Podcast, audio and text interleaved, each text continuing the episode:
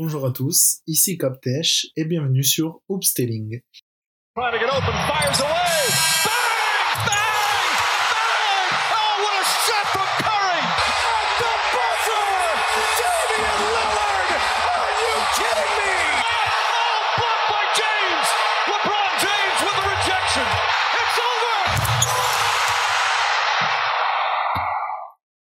J'espère que vous allez bien. Aujourd'hui on se retrouve pour un épisode de Basketualité, le deuxième. Le programme est très chargé. Alors j'ai hésité à me faire aider par un médecin pour l'écrire parce que au programme du jour, on va parler du Covid. On peut le dire, c'est le MVP du début de saison. On ne parle que de lui. En plus, plein de nouvelles sont tombées hier soir. J'ai bu beaucoup de café. J'ai peu dormi. Mais je vais vous expliquer tout ça. Avant d'aborder le Covid, on va parler de deux autres petits sujets. J'ai envie de vous parler de Kyrie, James Harden Irving et de faire un état des lieux sur les flops du début de saison. Allez, perdons pas de temps, commençons. Kyrie Irving, le copain de James Harden, on peut le dire, ça y est. C'est le sujet brûlant actuellement. Je voulais pas spécialement en parler, mais l'actualité m'y a un peu forcé. Alors je reviens un peu sur le contexte. Depuis le, le 5 janvier, Kyrie ne, joue plus. Il, euh, il ne joue plus pour des raisons personnelles. Bon, c'est possible, hein. Surtout qu'on rigole plus avec ça. Depuis euh, Carl Anthony Towns, on, a arrêté de, prendre ça à la légère. Euh, car euh, Carl Anthony Towns, la dernière fois qu'il a dit ça, c'était pour enterrer sept membres de sa famille, dont sa mère. Donc déjà grosse force à lui. Euh, il est de retour bientôt sur les parquets et ça va nous faire du bien, ça va lui faire du bien, je l'espère. Mais bon, c'est pas le sujet du jour. Kyrie Irving. Donc du coup, on a pris la nouvelle avec des pincettes. Le staff avait pas l'air au courant de ce qui se tramait. On sait qu'il est engagé politiquement, syndicalement, et avec l'assaut du Capitole à Washington, les policiers meurtriers de Breonna Taylor qui ont été renvoyés. Ceci pouvait constituer une éventuelle excuse pour que Kyrie ne joue pas et s'occupe d'autre chose. Mais, parce qu'il y a un mais, une vidéo circule de, l'oncle Drew euh, où on le voit à une soirée, la soirée d'anniversaire de sa sœur, sans masque et tout sourire. Alors, étant donné la situation actuelle, c'est un peu mal vu. Surtout qu'il n'a pas donné de raison, mais il n'a même pas donné de raison ni à nous, ni aux médias, ni à son équipe et son staff, qui ne savent ni combien de temps ça va durer, ni pourquoi. Alors, je trouve ça grave. Je, vous le dis, je trouve ça très très grave que des, que des joueurs pros ne prennent pas leurs responsabilités vis-à-vis de leur club, de leurs coéquipiers et euh, de la ligue. C'est pas très professionnel. Alors oui, c'est très dur, je comprends. Euh, la situation sanitaire est très difficile pour les joueurs aussi. On l'a vu dans la bulle, notamment avec euh, cette vidéo euh, géniale de Evan Fournier, mais je trouve ça quand même déplacé. Alors je sais pas ce que vous en pensez, j'aimerais bien que j'aimerais bien ouvrir le débat voilà sur Twitter si jamais vous avez un avis autre que le mien, je je suis prêt à débattre. Mais je trouve que ce genre de d'attitude est vraiment abusé. N'oublions pas qu'ils sont salariés, euh, salariés d'un club, salariés d'une ligue. Ils ont une image, ce sont des personnalités, ils véhiculent et reflètent euh, leur propre image. Alors c'est pas le premier qui fait ça, hein, j'ai mentionné James Harden tout à l'heure. Mais James Harden, bon, pas pour le défendre, hein, c'est tout aussi grave ce qu'il a fait, mais lui, c'était pour montrer qu'il était en désaccord avec son club. Là, Kyrie, il est venu au Nets avec ses copains pour gagner un titre et pour être bien, pour que ce soit sa franchise. Et au bout de deux semaines que la saison commence, il nous fait déjà ce genre de dinguerie. Alors il faudra faire attention et surveiller ça parce que là, la NBA a décidé là, de, de resserrer la vis et euh, faudrait pas que Kyrie Irving, enfin surtout pour les Nets, ne serve pas d'exemple. Parce que rappelons que James Harden a pris une amende, une forte amende. Il faudrait pas que Kyrie Irving se retrouve avec lui aussi une amende pour avoir séché, euh, séché l'entraînement et séché euh, les matchs. Sécher les matchs, l'entraînement pour aller à l'anniversaire de sa sœur. On dirait le Neymar de la NBA. Sérieusement. Ensuite, je voulais vous parler des flops du début de saison.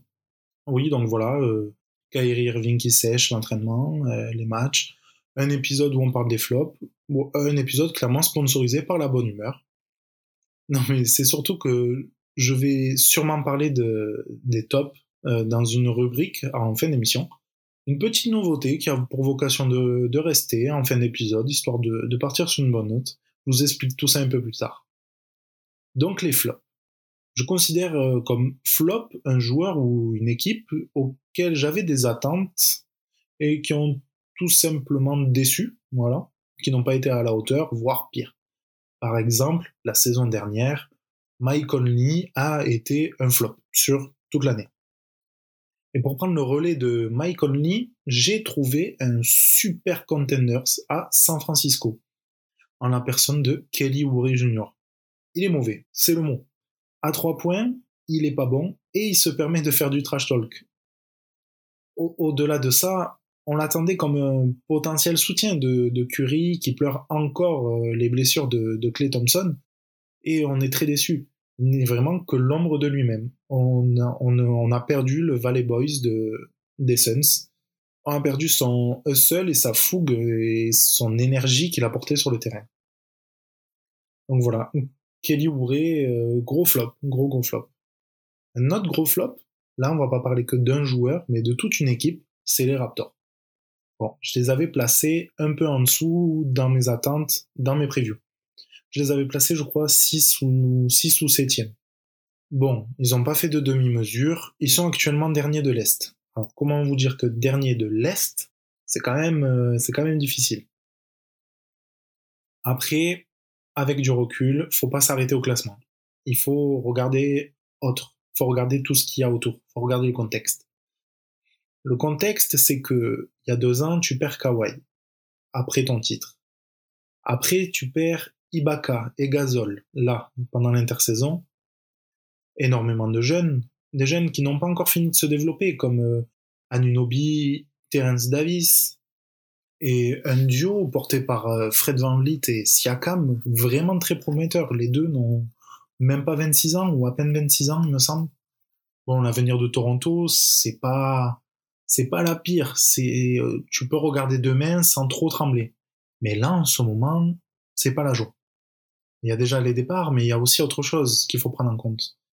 On parle des Raptors de Tampa Bay. Oui, ils ne sont plus à Toronto actuellement.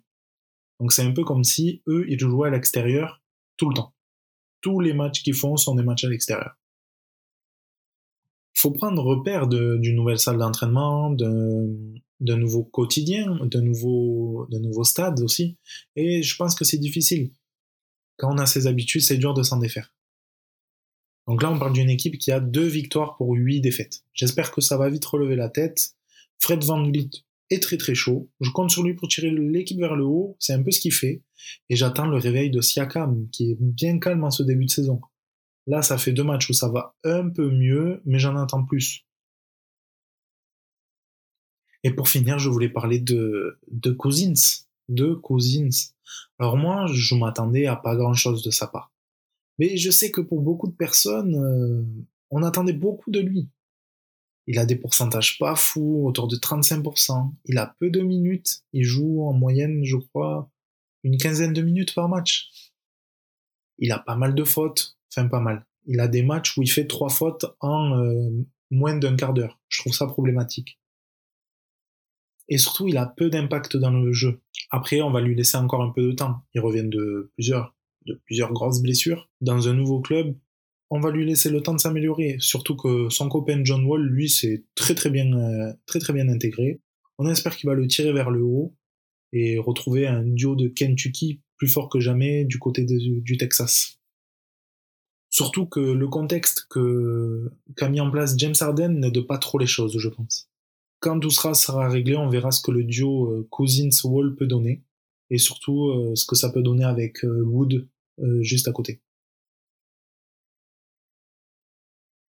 Bon, sortez vos blouses blanches, mettez-vous en mode docteur, parce que là on va attaquer les retombées du Covid.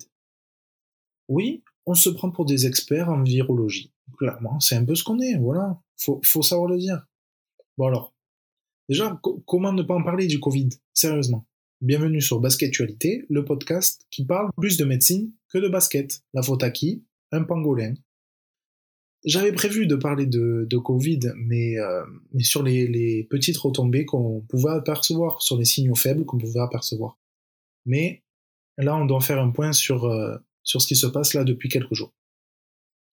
En ce moment, ça ne s'arrête pas. Il y a des tests positifs qui tombent de partout, dans plusieurs équipes, mais la NBA ne s'arrêtera pas pour autant. C'est Mike Bays, Bays, Bass, Bass, il me semble que c'est Bass, le porte-parole de la NBA qui l'a dit. Il a fait une sortie médiatique dans ESPN où il a dit que la NBA n'allait pas s'arrêter, que les matchs repoussés pourront être rattrapés dans le courant de mars, et que les règles concernant le protocole sanitaire allaient changer. Et c'est tombé cette nuit. Voilà, cette nuit, euh, la NBA a durci le protocole NBA pour la vie des joueurs. Donc, la bulle n'aura pas de seconde édition pour le moment, mais il va y avoir, on peut dire, plusieurs mini-bulles. Quand les équipes se déplacent, les joueurs ne pourront pas voir et ne pourront pas sortir de leur chambre d'hôtel. Avant, ils pouvaient accueillir jusqu'à deux personnes dans leur chambre d'hôtel, deux personnes qui sont dans la ville où ils se déplacent. À partir de maintenant, ils ne peuvent plus. Et en plus, dans les déplacements qui se font euh, en avion, ils devront respecter entre eux, avec le staff, des distances de sécurité sur les sièges des avions et le port du masque. Le port du masque partout. Le port du masque partout pour tout le monde. Sur le côté du terrain, attention les coachs qui l'enlèvent pour hurler sur leurs joueurs. Coucou Thibaudot. Mais aussi en salle de muscu ou même dans les vestiaires. Ça sert la vis. Voir comment les joueurs vont réagir à ça surtout pour ceux qui ont vraiment pas gardé un bon souvenir de la bulle. Le but de tout ça, c'est de faire euh, retomber ou au moins stagner le nombre de cas euh, positifs qu'il y a eu dernièrement en NBA. Là, en ce moment, c'est une hécatombe. Donc, bon, la NBA, concrètement, ça ressemble à quoi? Ça ressemble à des matchs et des situations, on peut le dire, assez loufoques, assez lunaires. Des matchs reportés, donc, euh, comme j'ai dit, qui vont être reportés entre les deux calendriers, parce que là on a le calendrier jusqu'à mars, et fin mars, il y aura les matchs reportés, et après la saison reprendra, on aura la suite du calendrier jusqu'au playoff. Mais du coup, on a des matchs reportés, et quand ils sont pas reportés, il y a des équipes qui ont sur leur feuille de match uniquement 8 joueurs, ce qui est le minimum. On a eu Boston euh, dernièrement qui a joué à 8 ou 9. Il y a eu les qui ont joué à 8, mais ça, ça n'a rien à voir avec le Covid. C'est juste euh, Tom Thibodeau.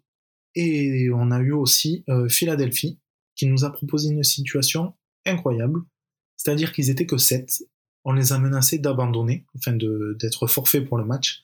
Ils ont dit que non, qu'ils allaient trouver un huitième joueur. Ils ont proposé Mike Scott, qui est actuellement blessé, et ils leur ont dit oui, vous pouvez mettre Mike Scott sur la feuille de match, mais par contre, il doit assister à l'entraînement et être sur le côté du terrain, alors qu'il est blessé. La NBA fait pas beaucoup d'efforts, mais bon, My Scott a enfilé un survêtement, s'est mis sur le côté du terrain, voilà. Les Cavaliers, eux, ont proposé une line-up qui a dû faire sérisser les poils de Daryl Morey, un line-up composé de Ton Maker, 2m13, André Drummond, 2m11 et Javal Magui, 2m13 également, avec comme bas courte Larry Nance, un peu plus de 2 mètres, et Dwayne Dodson. Moi je suis pour, hein, c'est fun, hein, mais bon, ça fait des choses à raconter. Mais le constat est un peu plus important. Qu'est-ce que le Covid peut bien faire de plus? En termes de spectacle, euh, je ne sais pas si vous avez remarqué, il y a beaucoup plus de blowout, beaucoup plus d'équipes qui, qui gagnent avec plus de 20 points d'écart. Alors j'ai compté, j'ai comparé les 23 premiers jours de cette saison avec les 23 premiers jours de la saison dernière, et euh, le constat est édifiant. L'année dernière, les 23 premiers matchs, on pouvait compter 24, 24 euh, défaites avec plus de 20 points, dont 2 à plus de, à plus de 30 points. Cette année, on a eu droit à 35 matchs à plus de 20 points, dont 10 à plus de 30, 4 à plus de 40 et même 1 dédicace aux Clippers qui a dépassé les 50 points. C'est peut-être du hasard, mais moi je pense pas et je pense que c'est à prendre en considération. Et j'ai regardé si c'était euh, un peu le hasard. Et on peut voir que dans tous ces blowouts, donc sur les 35, il y a 20 équipes qui faisaient partie de la bulle, dont 5 qui sont allées jusqu'au deuxième tour de playoff. Alors, ce qu'on peut retenir de ces chiffres, euh, bon, déjà, ça peut être dû au hasard. Voilà, il y a peut-être des années où euh, il y a des équipes trop fortes face à des équipes trop faibles. le calendrier qui est comme ça. Mais je pense que ça va prendre en compte. Je pense que les équipes, certaines sont fatiguées, tout simplement. Certaines, mais on peut le voir, manquent de joueurs, tout simplement. Et d'autres n'ont pas encore euh, une alchimie viable, on va dire, parce que bon, on vient à peine de terminer la pré-saison. On a direct enchaîné sur, euh, la saison avec euh, l'intersaison la plus courte de l'univers. Donc je pense que ça va prendre en considération et qu'il faut qu'il faut faire quelque chose. Ça manque de spectacle, tout simplement. Après, ça nous apporte un peu de rire. Voilà. Euh, ce qui est marrant, c'est de voir euh, trois pivots sur le terrain. Euh, ce qui est marrant, c'est de voir euh, les Clippers se faire gifler de 50 points. Ça, ça c'est drôle. Mais il y a un fond problématique quand même. Le fond problématique aussi, ça peut être les inégalités. Il y a aussi des inégalités qui se, qui se font déjà entre les équipes qui peuvent aligner leur équipe complète et les équipes qui peuvent aligner uniquement 8 joueurs. Mais bon, ça, ils étaient au courant avant la saison. Après, il y a aussi une inégalité entre les joueurs européens et les joueurs américains. Euh, on va prendre l'exemple de Luka Doncic et de Yanis Antetokounmpo. Euh, le Slovène d'abord, et on peut le voir, il est en dessous des standards qui nous habitués. Bon, il est quand même très performant. Hein. Mais bon, on peut voir qu'à 3 points, il shoot à 16%, que ses stats sont un peu en dessous de ce qui nous a habitués, et que ça tire un peu en fin de match. On peut voir aussi quelques petits kilos en trop, mais bon, euh, ça j'ai envie de vous dire, c'est pas un problème. Après, qu'ils se sent moins en forme, même lui, il le dit. Il veut pas que ce soit une excuse, c'est sûrement l'ego qui parle, mais Luka Doncic a passé le premier confinement en Slovénie, où les restrictions étaient beaucoup plus dures. Les salles de sport, par exemple, étaient fermées. Il n'a pas pu avoir euh, un entraînement comme les joueurs américains. Il n'a pas pu se préparer à 100% pour la bulle. Bon, la bulle, il a tout cassé, on peut le dire, il a fait une bulle exceptionnelle. Ils se sont qualifiés septième position et ils ont fait peur aux Clippers mais l'accumulation d'une mauvaise préparation plus euh, des playoffs qui l'ont beaucoup fatigué, on, voit, voit clairement qu'il tire un peu sur sa réserve et que, que ça commence à être dur pour lui. Je pense également que c'est pareil du côté de, de Yanis, le double MVP qui est clairement en dessous de ses stats, hein, qui on voit ses stats pour, euh, pour le shoot baisser de 2 à 3%, ses points et ses rebonds qui baissent de 3 unités, Bon, après, il y a que 10 matchs. C'est aussi le début. Il faut que la machine se remette en route. Mais pareil, les restrictions européennes, il y a eu droit. Il a eu droit à des playoffs compliqués. Je pense que ce sont des, des signaux faibles, mais qui doivent être pris en compte. Faut pas en faire des conclusions hâtives. Faut pas dire euh, crier au scandale de ces inégalités. Mais je pense que ça en prendre en compte et que la NBA doit faire quelque chose au plus vite faudrait éviter les blessures, quoi, surtout. C'est ça le problème. C'est ça qui fait le plus peur. Parce que bon, si les joueurs tirent trop, au bout d'un moment, ils vont se blesser. Et là, ça va être dramatique. S'il y a des joueurs blessés, en plus des tests Covid positifs, on va avoir, je pense, pas mal de forfaits ou pas mal de matchs repoussés. Et là, ça va être beaucoup plus compliqué. Bon alors, on va terminer cet épisode sur une note un peu plus joyeuse, je vous l'ai promis tout à l'heure. Alors je vais mettre en place maintenant à chaque fin de baskettualité le petit Two Weeks Star Game.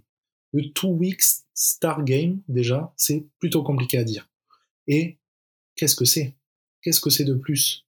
Alors, en quelques mots, je reviens sur les deux dernières semaines, car Baskettualité sort toutes les deux semaines, je reviens sur ces deux semaines passées et je sélectionne à l'est et à l'ouest les meilleurs joueurs à chaque poste, comme le All-Star Game au final. Alors, quelques petites règles s'imposent. Alors déjà, je ne choisirai pas de joueurs dont j'ai déjà mentionné dans l'épisode. Voilà, tout simplement, si j'en ai déjà parlé, je n'en reparlerai pas dans le, dans le Two Weeks All-Star Game. Tout simplement parce que j'ai envie dans cette rubrique d'aborder des petits sujets en bref j'ai envie d'aborder euh, des petits sujets sur euh, certains trucs euh, qui méritent pas un grand focus, mais qui méritent d'être mentionnés. Donc essayez de voir le, le, plus possible et essayez de parler du plus de monde possible. Dans ce même esprit, je vais prendre aussi un seul représentant par équipe, ce qui semble logique. Et bien sûr, je vais faire attention aux perfs personnels et aussi aux perfs d'équipe. Bon, trêve de blabla, on commence, et on commence à l'Est. Alors, à la main, j'ai décidé de récompenser le magnifique travail des Pacers du début de, saison. Euh, Nate, euh, qui me fait taire, clairement. Alors, je les ai mis 9 dans mes previews. Vous pouvez déjà me jeter des tomates sur Twitter. Sabonis et Brogdon sont excellents. Il me fallait un représentant. J'ai choisi Brogdon à la main. 22 points, 22,5 points de moyenne, 7,5 passes, 45% à 3 points. Troisième, il me semble, euh, à l'Est. 7 victoires, 4 défaites. C'est très très propre. Ensuite, en arrière, bon, c'est un arrière un peu grand, mais j'ai pris Middleton. Voilà, il fallait un représentant des Bucks aussi. J'ai préféré prendre Middleton que Yanis, vous allez comprendre pourquoi. Euh, quand je vous dirai qui j'ai pris en ailier fort. Middleton est beaucoup trop régulier. C'est un assassin silencieux. Le mec, les yeux fermés, il est en 22-7-6, sans faire de bruit. Il se place à la deuxième place du, classement à l'Est. Il a des pourcentages, euh, comme à son habitude, tonitruantes. Voilà, le début de saison de Middleton est très silencieux et très très propre. Ensuite, en ailier, comment ne pas parler de Jason Tatum? Je me suis longtemps tâté entre Brown et Tatum, mais j'ai choisi Tatum parce que le bonhomme est en 27, 7, 3 et je me suis rappelé de son âge en écrivant et euh, j'ai été choqué. Rappelez-vous, voilà, juste pour, juste pour vous le rappeler, il a 22 ans. Il a 22 ans. C'est-à-dire que le rookie de cette année des Celtics, euh, Peyton Pritchard, qui est exceptionnel, qu'on se le dise, qui est exceptionnel, est plus vieux que lui. Oui, voilà. Je vous laisse une petite seconde pour vous en remettre. Il y a eu le buzzer sur Yanis aussi, qui m'a fait choisir Tatum au lieu de Brown. Mais Brown aussi est exceptionnel. Les deux sur le terrain, c'est magnifique à voir. Ensuite, en ailier fort, j'ai choisi Julius Randle. Et comment ne pas parler du début de saison de New York? Alors oui, ils sont un peu là depuis quelques, quelques matchs en train de descendre dans le classement. Et j'ai dit que je prenais que les personnes qui avaient performé aussi en équipe. Mais quand on compare les attentes de New York et là où ils sont actuellement et le jeu qu'ils nous proposent, il leur fallait un représentant. J'ai pris Randle. C'est un des premiers noms que j'ai mis dans l'équipe. Moi, j'ai dit, il me faut Randle, déjà. Et après, je qui autour Cette phrase est fantastique à prononcer. C'est le cinquième plus gros temps de jeu de, de la NBA. Voilà, il est cinquième. Le premier, c'est RG Barrett. Voilà, Tom Thibodeau est passé par là. C'est la magie de New York. Le bonhomme met euh, environ 25 points par match, presque 12 rebonds, il fait presque 8 passes, c'est, c'est exceptionnel. Avoir joué, c'est exceptionnel. On dirait pas lui. Et ensuite, en pivot, je pense que c'est évident. Euh, j'ai pris Joel Embiid. Joel Embiid est en 27-12-3 à 54 au shoot, 54% au shoot, 38 à 3 points et 86 sont dans ses francs. Dites-vous qu'il prend juste 3 tirs à 3 points par match. Quel bonheur, quel bonheur, quel bonheur de voir Joel Embiid dans la raquette qui enfonce le pivot adverse de manière intelligente. Hop, il prend un petit, euh, un petit spin, il dunk. Ensuite, il prend un petit step back, il met, euh, il met à mi-distance. Après, il pose un écran, il roule à 3 points, il met son 3 points. Il fait tout, il leur fait la totale. Je pense que c'est un des deux meilleurs pivots de la ligue, parce que bon, il y a un sacré concurrent à l'ouest. Mais euh, Joel Embiid est exceptionnel. On sent qu'il est, sur le terrain, il est plus mature, il a plus envie de jouer avec son équipe. L'année dernière, il disait qu'il se sentait un peu plus seul et que là, il avait, qu'il avait plus envie de jouer avec, euh, avec les autres. Et ça se sent. Et là, il y a eu pas mal de petits, euh, de petits cas Covid dans leur équipe. J'espère qu'ils vont vite revenir parce que bon, ils sont en train de rouler sur la ligue quand tout le monde est au complet. C'est aberrant. Cette Curry fait un début de saison fantastique et Danny Green aussi. Ils se sont super bien intégrés. Mais bon, ils sont pas là. Et quand ils sont pas là, Joel Embiid prend feu. Hier, il nous a mis 45 points dans le plus grand des. Bon, je m'attarde un peu sur Embiid, mais je vous avais prévu, je suis un peu, un peu fan de ce joueur. On va passer à l'ouest et à la main. J'ai choisi Chris Paul. Bon, il me fallait un représentant de, me fallait un représentant des, des Suns de ce début de saison qui sont plutôt agréables à voir jouer. Encore un peu, ça pêche dans le quatrième quart-temps, mais, mais c'est fantastique voir jouer. Alors j'ai pas pris Booker, mais euh, vous allez voir pourquoi quand je vous dirai qui j'ai pris en arrière. Voilà, j'ai pris Michael Jordan en arrière, euh, clairement. Alors j'ai pas pris Booker, j'ai pris Chris Paul. Chris Paul, il a 13 points, 9 passes. Bon, il est dans ses standards habituels. Euh, depuis qu'il est là, la pace a ralenti. Je crois que c'est l'équipe qui a la plus grande pace de, de toute la ligue. Euh, Booker est ravi. Ayton euh, est pas mal. Les Suns sont en 7-4. C'est parfait. Ensuite, on va passer à l'arrière. Du coup, je vous ai dit qu'on allait parler de Michael Jordan, qui s'est réincarné en euh, McCollum, CJ McCollum, qui nous fait un début de saison. Oh là là, d'où Jésus. 28 points, 4 euh, rebonds, 5 passes, à 45% à 3 points. C'est le joueur qui met le plus de 3 points, avec 49 réalisations depuis le début de l'année. Il nous a sorti il y a deux jours un petit game winner euh, contre Toronto. Il peut aussi remercier Siakam au passage. Mais CJ McCollum est fantastique depuis le début de saison. Ensuite, à l'aile. Alors, à l'aile et à l'ailier fort, je sais pas, vous pouvez placer les deux, euh, un, un en 3 et en 4, n'importe lequel, ça dépend. Je vous laisse choisir. J'ai choisi Paul George et LeBron James. Paul George nous fait un début de saison. On sent que il a des bouches à fermer, tout simplement. Il est en 50, 50, 91. Voilà. Ça, c'est les pourcentages. Je, les répète. 50, 50, 91. Il fallait aussi une petite seconde pour s'en remettre. Il est à 25 points, 6 rebonds, 5 passes. J'ai hésité avec Kawhi, mais je pense que Paul George est plus méritant par rapport aux attentes qu'on avait derrière lui. Ils sont actuellement deuxième avec 7 victoires et 4 défaites. Ils sont deuxième parce que les premiers, c'est l'autre équipe de Los Angeles, et pour les représenter, j'ai pris les Browns.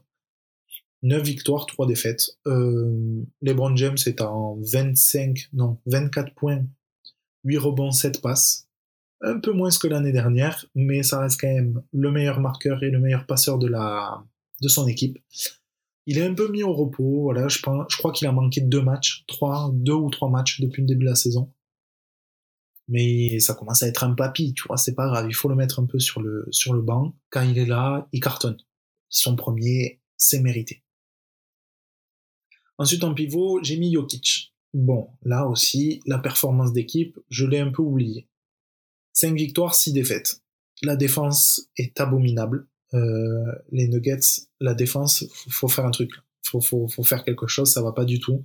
On, on sent le déficit physique de ceux qui sont partis cet été. Euh, D'ailleurs, euh, big up à Jeremy Grant qui euh, est impressionnant, mais impressionnant aux Pistons. Voilà, il est en train de devenir un joueur fort dans une équipe faible. J'espère que ce n'est pas que ça, mais en attendant, ses performances sont folles. On sent que Torrey Craig est parti. On sent que Gary Harris ne rentre plus trop dans les plans non plus. Will Barton est un peu en dessous. Du coup, ça nous donne une défense pas très belle à voir.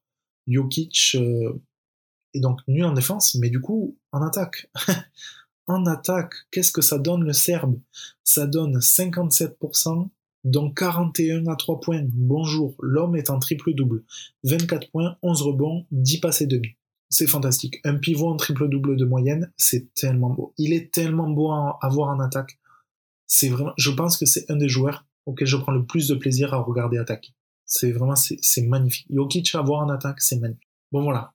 J'en ai fini avec euh, les deux 5 majeurs de, ces deux dernières semaines. Je vous laisse me dire sur les réseaux qu'est-ce que vous en pensez? Voilà, toujours le arrobase.